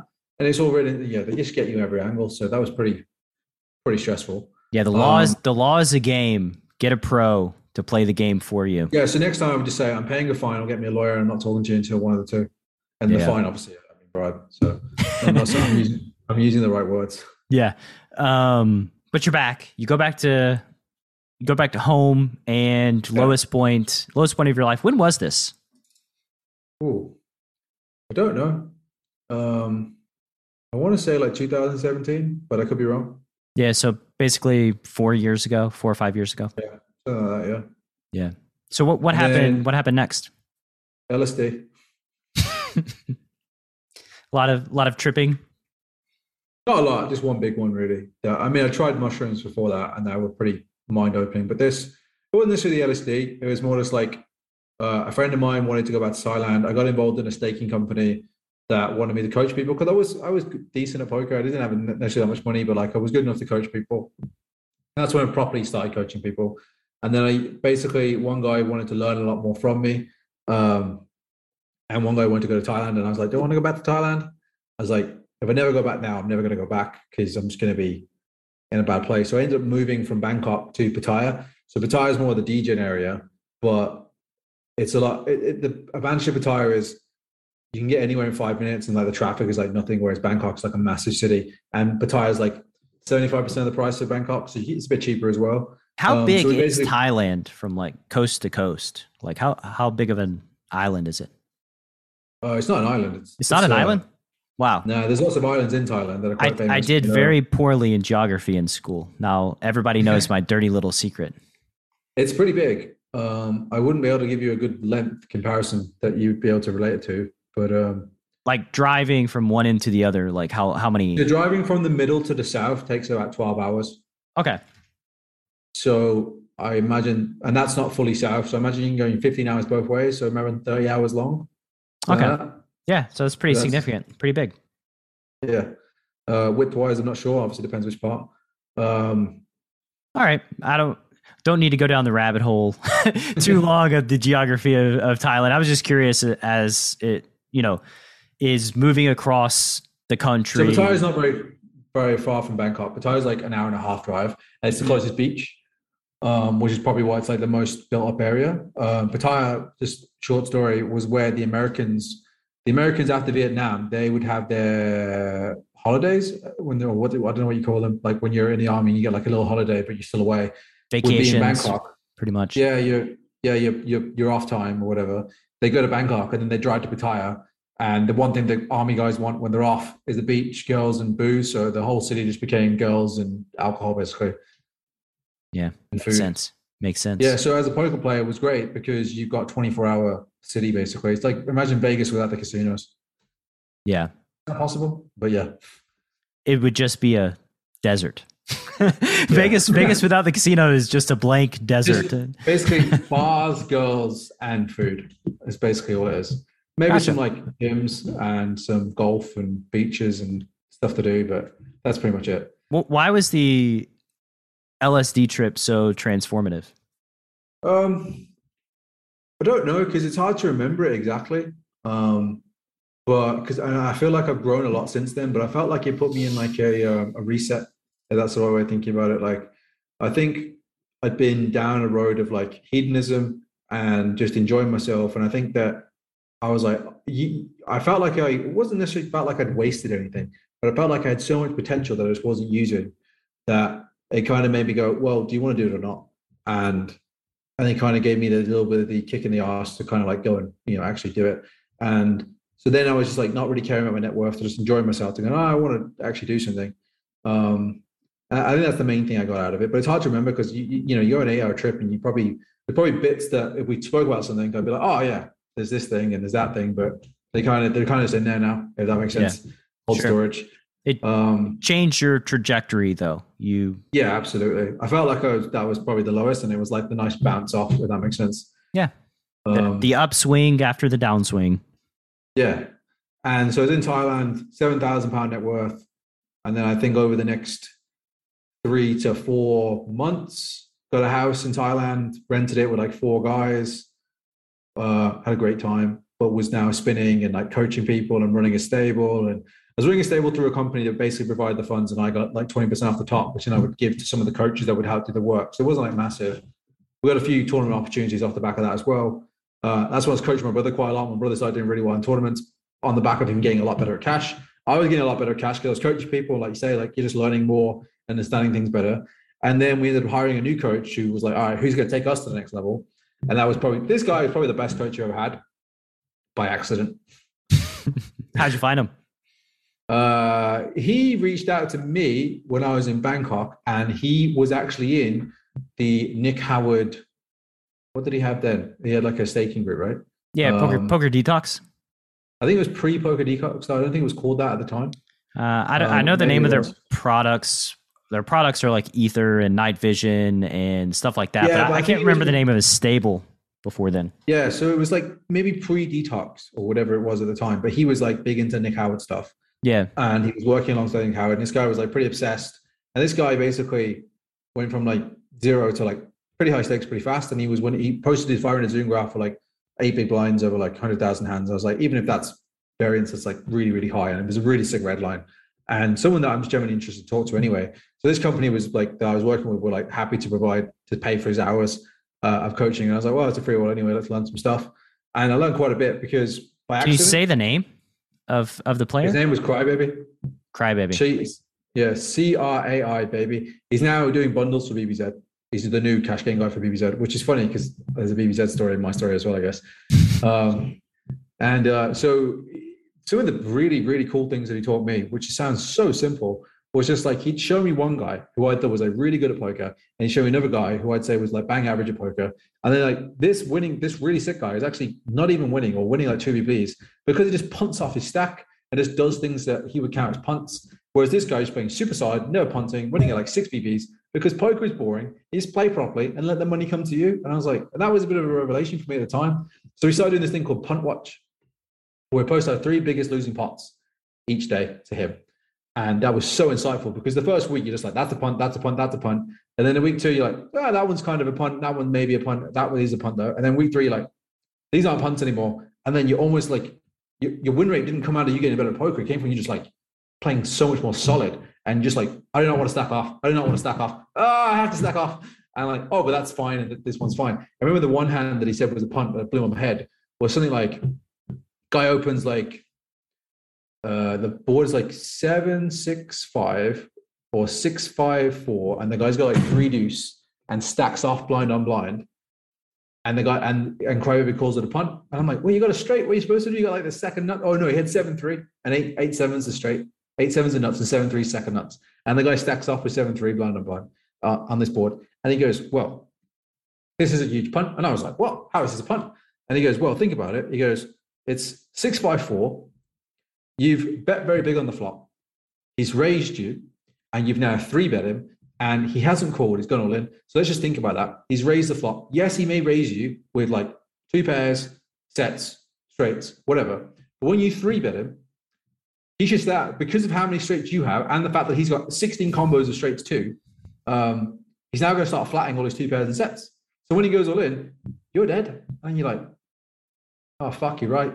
And then it just goes, you just kind of get out of that attitude. And this, a lot of people probably would have seen this in some of my streams as well, because I've made some semi ridiculous folds. Um, it's just like when you start breaking poker down and you start you start getting out your head of like, I've got the second nuts, time to go broke. And you go, wait, what does this guy actually have? He's just got it. Like, okay, because there's so many times, even against professionals, we go, he's just got this hand. Like, and I don't want it to be true, but it is true. And if I'm playing, if I'm solving against the fact that he's got this hand, what does my hand want to do? It folds. and yeah. I hate it, but it's true. And, and like some of my most, I'll use this in quote, genius bluffs involving like capped ranges and blockers, where it's like a bet three bet jam on the river um, against a rag get snapped. like they just get snapped by a hand that's like, wow, they like they should have folded. It's just like they just didn't even think about it. Like they they just yeah. didn't even they just said, "Oh, this is the strength of my hand, and there's nothing that I can do." And I, I just realized, like, wow, so like it's okay to never be bluffing in spots against people who don't care that you're never bluffing. And actually, yeah. if you were to program it in the solver that you're never bluffing, it would fold. It would tell you not to do that as well. it would tell, yeah, it would tell you not to call with the hand, the second nuts, right? If you program it to only have the nuts. Um, yeah, yeah, it's it's interesting to me. I had a I was doing a mindset session a couple months back with a student, and he was telling me how like he he punted in a hand or whatever, and we were talking about it, and then like he's like, I don't understand. Like another hand went down. He's like, How does he do this? How does he call? And I'm like, You just showed me your punts. You're talking about punting yourself, right? Like it's baked into everybody's win rate that they're going to punt. And it's also baked into their win rate that they're going to have off days. They're going to feel bad. They're going to be angry. They're going to make mistakes everybody's dealing with the same fucking emotional cycle that you are. And it's easy to imagine that you're the only one feeling it. You're the only one making yeah. these mistakes. The reality is like everybody is across the board, which basically just means if it's baked into everybody's win rate, then doing less of that automatically increases it's win so rate. So big. And like it, it just took my win rate from like one or two bigs to like, I mean, I want to say close to seven. There's so much just like cleaning up this stuff and being so overzealous about it. But yeah, you can probably take it too far, but I don't think people take it far enough. Some of these situations happen.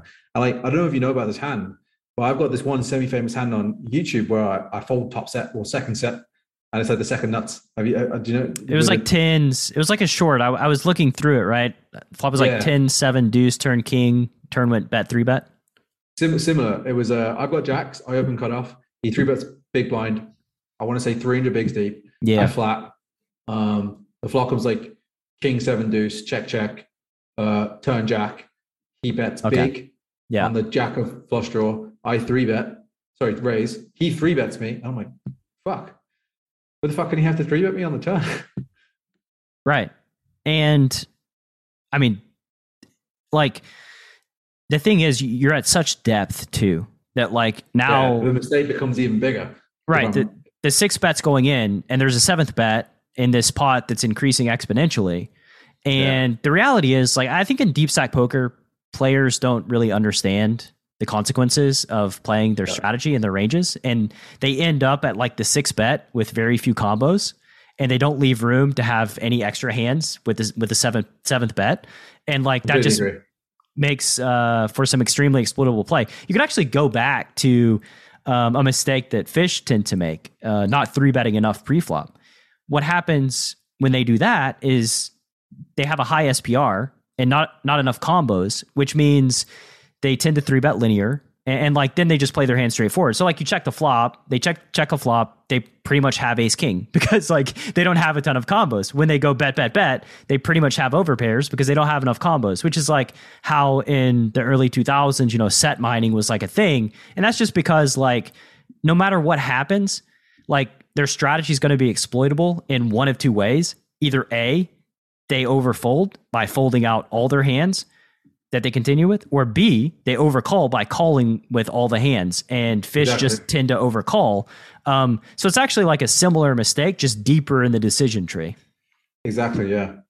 And I just think that when we get that much deeper as well, like the the the dollar value of the mistake is so much bigger as well. Like, okay, so I call this three bet on the turn where she has, if he's bluffing correctly, he's like the, the bluffs are going to be like the the suited combo draws of like ace queen suited or queen ten suited. That he probably like, bets on the flop. That good against that anyway.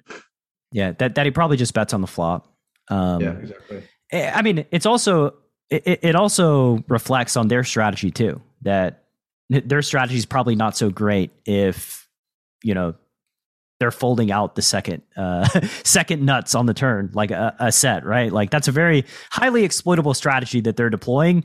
And i mean it is rare though i guess at these zoom stakes to get this deep against red on red where you're going to have a turn three bet range. Right. Um, and, and, and, I, I, think, think it is still reasonable to do it with kings assuming that the other guy's always going to stack off with jacks because it it's is. like oh because i'm just like oh well you know, I don't three bet a lot, but if he's got Jackson, I want to get all the money, and he's never going to fold. So here we go.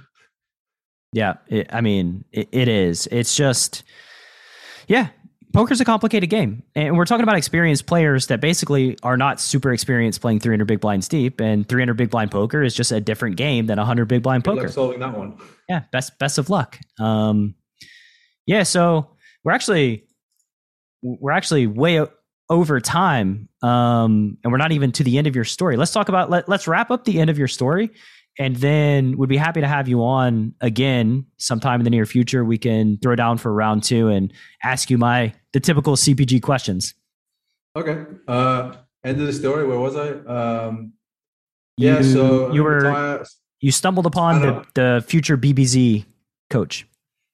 Uh yeah so then he's helped me a lot um, but weirdly, he's not doing that great himself. Um, up up and down at least. I don't know if it's a mental game thing or whatever. But the things he was teaching me were then rubbing off on me, and I'm and I'm taking them in, and I'm like, oh yeah, good, and I, am applying them to my game. So I'm almost taking bits of him, and I'm leaving other bits on. Like, okay, I don't need that bit. I'm I'm, I'm going to use this bit, and I'm going to figure this bit out. Because he was quite a deep teacher. He's more like he, he was the kind of teacher who was like, I want to teach you to think about the game yourself, and not just go see about this and do this. He's like, oh, why do that? Why do this? And that really helped me start thinking about the game properly. Not long after that, I ended up getting staked in Macau, and then Macau was just like first few trips reasonable, and then ended up spending the whole year there in 2019. made about 1.2, 1.25 mil, um, just playing in like the yeah, just just I was just I was primed for it. Uh, primed from just playing live poker for the early parts of my career in casinos, so I wasn't alien to live. I was primed because my game was the sharpest I'd ever been. I was primed because that anyone that beats Byron Zoom is better than most of the live regs in that arena. So I was winning in the games, even if it's just a small win rate before the fish shut down, which was cool because winning in a 100 200 game before the fish is down, even if it's $200 an hour, I'm like, sick, $200 an hour. You know what I mean? So like, uh, so that was cool. Um, that was basically how I spent all of 2019 to the point where I like cleared my 100k makeup from the apps and then span up and then COVID happened. I was like, oh, got a pile of money now. And then I just basically started focusing on, um, started doing YouTube for fun, um, started trying to figure out passive investments and stuff like that. So I've got two condos here and I've got a piece of land where I'm building three houses on. And that's it. That's where I'm at now. Look at you. You're spreading, spreading around, making more investments. Yeah. You full fledged adult. Spinning, spinning, spinning, spinning. retiring. Um, what what what's what's next for the Ginge? Uh, I've got, a, I've got my website launching soon because I ran the academies and I basically condensed them into a video format now. So I'm gonna my website's probably gonna launch early next week. Um, then I'm obviously state by GG Poker, sorry, state sponsored by GG Poker now. So I'm going to be doing all the YouTube content, trying to grow that channel. I'm starting a new channel because my blog stuff doesn't really correlate to my poker audience too well all the time. There's a core audience that want to see it, but not necessarily like all the poker people. So I want to have one channel just for poker. The one's going to be more like lifestyle, investing, uh, training, all that kind of stuff. I'm training for a bodybuilding show end of next year, so that's like a big priority. I've got to get this land. I'm talking to architects now to build all the land. And so I reckon I'll get all the land done, do the bodybuilding show. So fitness is ticked, investments are ticked. Uh, I'll figure out how much I'm to, I might take on other investors for this land project because it's going to get pretty big. I'm going to figure that out after the website's launched and do that. And then basically, the way I probably want to spend my life is having this passive income. And then maybe just living in Thailand for three months, living in Bali for three months, living in Vegas for three months, living wherever for three months. I got a dog now, so as long as I take my dog with me, and then um, then yeah, I just I, I like the idea of traveling. I like not traveling the way normal people do it, where they just kind of like go and have a look at things. I like to live in a place. I, I enjoy that a lot more than like. So I want to go live in like Colombia and Mexico and Brazil for a few months and just like really see what they're like. And then like I want, I, am getting World Series envy, so I might just learn tournaments and, and, and play the World Series next year, even though it's kind of stall. Same, same. I'm getting all the FOMO from the WSOP. Yeah. Um, tell me, you mentioned a, a, BBZ story, by the way. Uh, that that was a, a, nugget that I didn't investigate and would feel sad if I didn't ask you the question. What's the BBZ story? So when I first started getting bigger on YouTube and Twitch, BBZ BBZ contacted me and said, "Would you like to do a bundle for us?"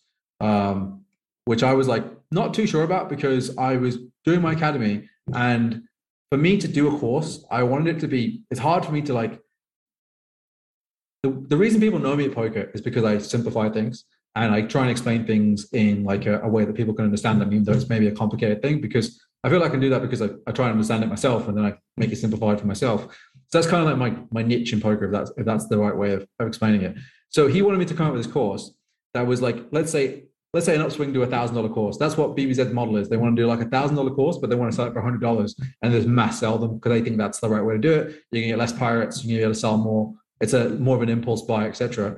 Um, and I was doing my academy, and it was like the first or second batch of my academy, and I was like, well, the problem I've got is if I give you all this for a hundred dollars, I'm not cannibalizes cannibalizes yeah, your own business. And I don't want to cannibalize this. And they're kind of like, well, why don't you use the academy material? You can do that there, you can do that there. And I was like, maybe. And they, they convinced me to do it.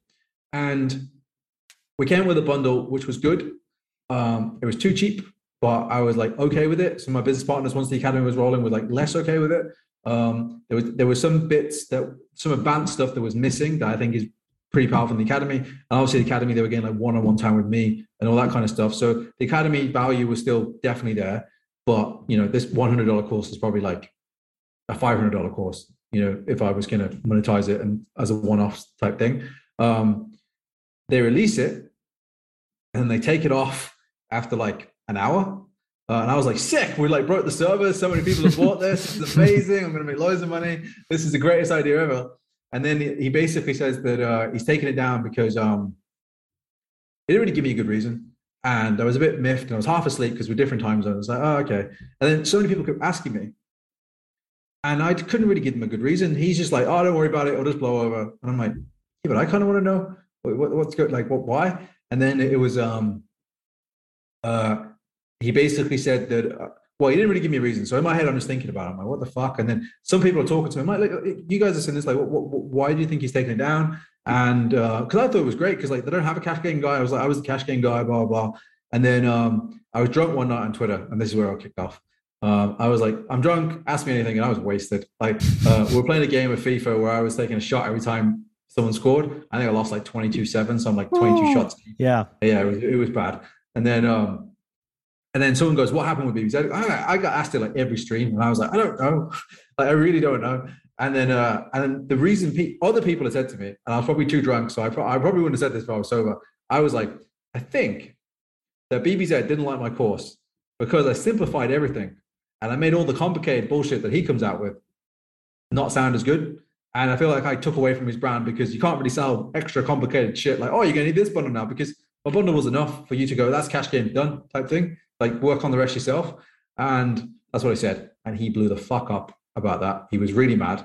Um, he, he basically then roasts me on Instagram on his story saying, um, oh yeah, Ginge, I'll pay anyone to look at his course and tell me how good it is. And uh, basically, we didn't like it because the way he played blind on blind. And the blind on blind it was so shit that I gave it to someone else, and they said it was shit. So there's no way I could put my name on that content. And that was basically that happened. That got posted on YouTube, and I was like, "What the fuck?" And I and then um, I don't know if I can tell you the rest. Um, but basically, I think it sent a load of stuff. This is this is escalating, right? I get sent a load of stuff about BBZ and all the shit that like makes him look bad. And I won't reveal what it is because this is not fair. Um, sure. And uh, all this BBZ stuff was like listed, and I was like, all right, well, if I guess if he keeps going, I'll just post this stuff because I didn't care. Like, I really, I, I was at the point I'm just gonna release this course for free. Like, I don't care. People can watch it. Um, and then he contacted me and goes, all right, I reacted badly. Uh, should we just calm this down? And I was a bit like, "Whoa, you, you, are one up me here. Like you, you, you've got the last say. Like, it's, it's, if we calm this down, like it's kind of not fair." But my business partners, and the only reason, the only reason I backed down was because my business partner said it's just going to look bad for both of us if you carry on. And I was like, "Don't want to," but I did. I backed down. Ironically, now the cash game guy is the guy that used to coach me, Correct me, and I think he's a fantastic coach. So anyone that buys that package is going to get really good value. It's it's hard. I, I'm actually in the same boat as you um, simplicity on the other side of complexity. I think that I think I think it's a reflection that you understand it more than most people do, honestly. Well, the training the training paradigm that exists in the market today is from a very complex standpoint. Whenever you actually uh, try to make a course or dive deep into poker strategy, you learn that like top level information is pretty fucking useless like top level solve, just going through it is very it's not very useful. You have to refine it and make it make sense and then also organize it in a way that is actually like executable that people can like use this shit and actually make money doing it. And like that's very hard. So there's a law of uh, production, and basically, law of production states that at each step in a production process, a thing gains in value. And if you imagine, like, say, you know, you have a chicken, right, and the chicken lays an egg, so that egg has a value. It gets boxed up with 12 other eggs, sent somewhere else. The egg increases in value, like it's worth a little bit more. When this egg gets cracked, made into an omelet, now it, that step of the production, it's worth a little bit more. Um, then it gets seasoned, then it gets put on a plate, uh, gives given to a customer, and that's like its maximum value. And, and I look at poker strategy in the same way that whether you're studying using data, whether you're studying using solvers, whatever it is, that first output that you're looking at is unrefined and the lowest value in the production process. As it gets filtered and refined, um, into something that's actually useful, the end product is extremely valuable and also pretty simple, um, which confuses lots of people. People don't really want to believe in simplicity. People don't want to think poker is simple because they don't want to think that that's the reason. If they if they see poker as a simple game and they're still losing at it, it's very hard for them to accept. And that one of the biggest things that I had challenges with some of my students is kind of going, oh, this one guy, I almost I wanted to shake him like, poker is not as hard as you're trying to make it. Yeah, I think we're on the same page completely. I completely agree with everything you just said. I think that that is the biggest.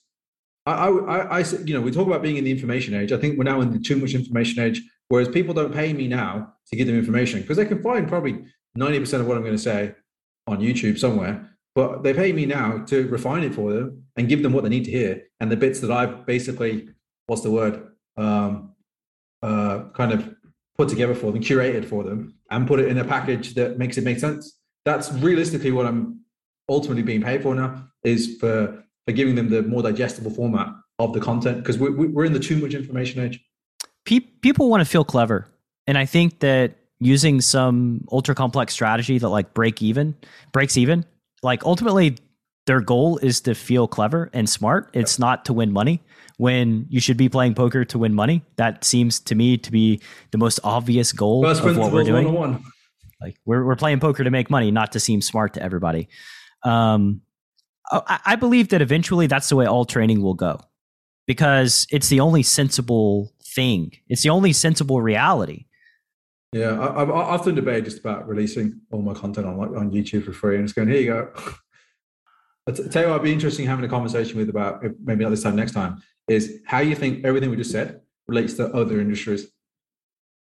Yeah, uh, I, I, think there's a lot of overlap. I think absolutely. Once you we, start thinking in first principles and about how we're actually doing things in poker, I think it absolutely overlaps to everything. Yeah, something that will like set me off is like somebody will post a hand and like, oh, this is what solver, blah blah blah blah blah, and it's like the question that the question that I, I propose is: Are you playing poker against a solver, or are you playing poker against a human? And from which perspective do you think will lead to more success? I, I imagine the human. I don't like that. People don't. No, people don't like it. But facts is facts. I mean, debatable. I guess that's my opinion. I'm stating as fact, um, but I believe very strongly in my opinion. Happy to be challenged by anybody in the industry to. Well, that's that's the thing. Like, proof's just in the pudding, man. Like, proof's just in like the the guys playing the higher stakes are not yeah. the solver end bosses. You know what I mean? Like, ultimately, poker is about making the most money possible, and the best poker player in the room is the guy that has the most money from playing poker. Then Dan Bilzerian's better than all of us.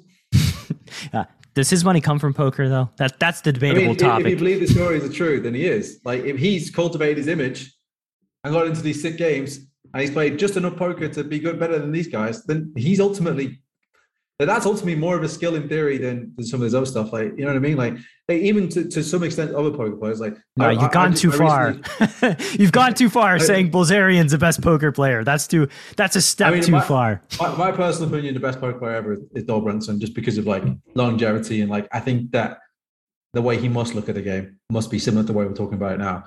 But like, you see people like Hellmuth, I, I just, I, rec- I just recorded all of season 12 Poker After Dark of me reviewing all the hands I'm watching Phil Hellmuth play and I'm pulling my hair out going, this is one like some like you go to Joe Bloggs who's never heard of knows poker on the street and they go, yeah, Phil Hellmuth's amazing. And I'm watching this going, this is like a he's not even he's not even being 25 Zoom online.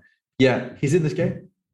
Like, and he's winning because all these idiots are just going, I'm gonna stack you, Phil. And he's like, Yeah, come on. oh, got aces again. Sick. Well, you get a bunch of players that are losing money in a game, and most people are going to make most competent players will make money at the end of their lives playing those games. And so it becomes also a game within a game of playing big stakes and getting those prime opportunities. That's that's another conversation rabbit hole we could go down as well. Yeah, for sure. Let's uh I think for now we've gone down all the rabbit holes. Like this has felt good. It's been a great great conversation. Um we've been on for about 2 hours. Feel sad that it's ending but we definitely have more more episodes in the future and more things to to discuss for sure. Uh, but before we part ways, it when when your website gets launched, what's going to be the URL, and then where can the Chasing Poker Greatness audience find you uh, on the World Wide uh, Web? I'm, I'm Ginge Poker and everything, so YouTube, uh, Twitch, Ginge Poker, and Instagram. But YouTube is where I post mainly, or I'm trying to drive traffic to. And my website, gingepoker.com. Um, so yeah, thank you very much for letting me plug that, and thank you for having me. I've really enjoyed it too. Yeah, it's my pleasure. And disclaimer here at the end: I, am not trying to start trash talking trash with any of the poker trading sites that exist in the world. So save, save save your emails. But this is the way that I think about poker trading and how I personally approach it. Um, in the way that we happen to be on I the same wavelength, and we happen to be on the same wavelength. So that said, Ginge, been great having you on. Thank you for your time and your energy. We'll talk soon. Cheers. Thank you again. Thanks for listening to Chasing Poker Greatness. You can subscribe on Apple Podcasts or on your favorite podcast app. Go to chasingpokergreatness.com to get the newsletter. Join the Greatness Village community, book a coaching session, or dive into the latest data driven poker courses. Follow the show on Twitter at CPG Podcast.